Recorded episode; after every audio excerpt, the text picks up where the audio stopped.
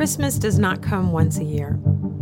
Jesus is not unpacked with the ornaments, a part of the tangled mass of colored lights. The season does not begin when we put up the Christmas tree.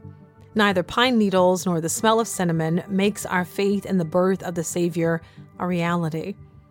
We cannot pick him up from the store. Jesus? Check.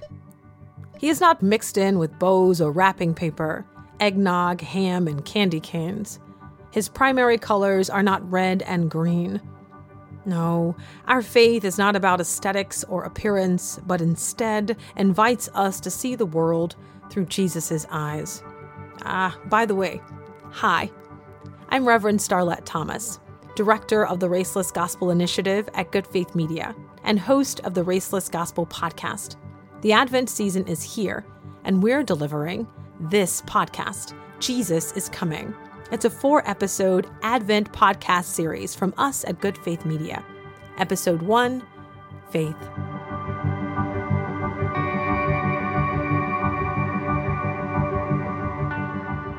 Speaking of faith, Christmas jingles like Frosty the Snowman and Rudolph the Red Nosed Reindeer are no match for Mary's Magnificat in Luke's Gospel.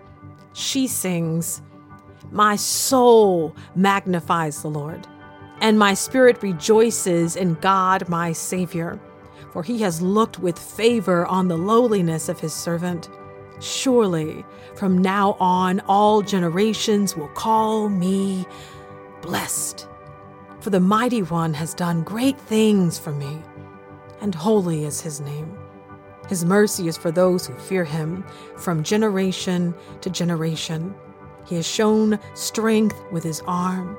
He has scattered the proud in the thoughts of their hearts. He has brought down the powerful from their thrones and lifted up the lowly. He has filled the hungry with good things and sent the rich away empty. He has helped his servant Israel in remembrance of his mercy, according to the promise he made to our ancestors, to Abraham, and to his descendants forever.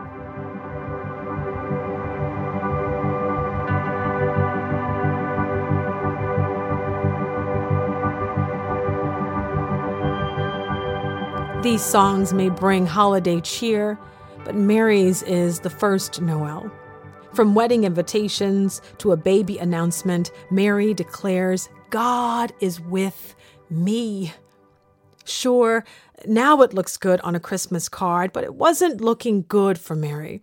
Joseph was ready to end their marriage before it even started. And of course, it is business as usual for the world around her. Emperor Augustus is building his Roman Empire, but he is too late. God's kingdom is already here.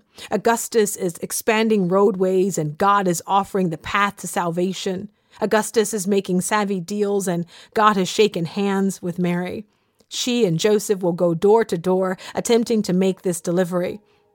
But as it was then, so it is now. We don't have a spare bedroom or a nursery. We just used the last of our rooms for a walk in closet.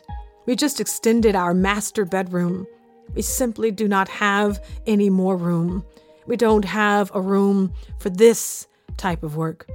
No, we've got ballrooms, game rooms, and great rooms, but no delivery room. We don't have a place for God's kingdom to come. Besides, it would make such a mess, and we just cleaned up for our other guests. We have a spare bedroom for our parents or in laws, but we just don't have the room for Jesus. And my, look at the time. It is never the right time.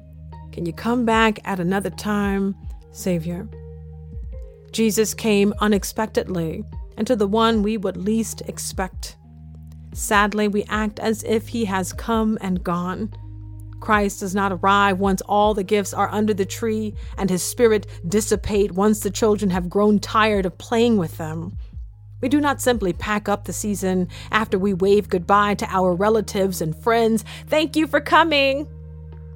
During Advent, we do not merely ready our hearts for the Christ child who is away in a manger and not up, up, and away in a mansion but remind our left and right atriums and ventricles, as well as the coronary arteries, that God is with us now. This is good news, and it is tossed daily at the door of our hearts. From swaddling clothes to wrinkled paper, this is not a seasonal greeting, and Advent is not Jesus' annual visit. Instead, it is a daily preparation for the birthing of his reign. So hurry up! Get washed up. Grab a bag, but don't pack too much. Jesus is coming. But stay calm and get ready for our next episode. Peace.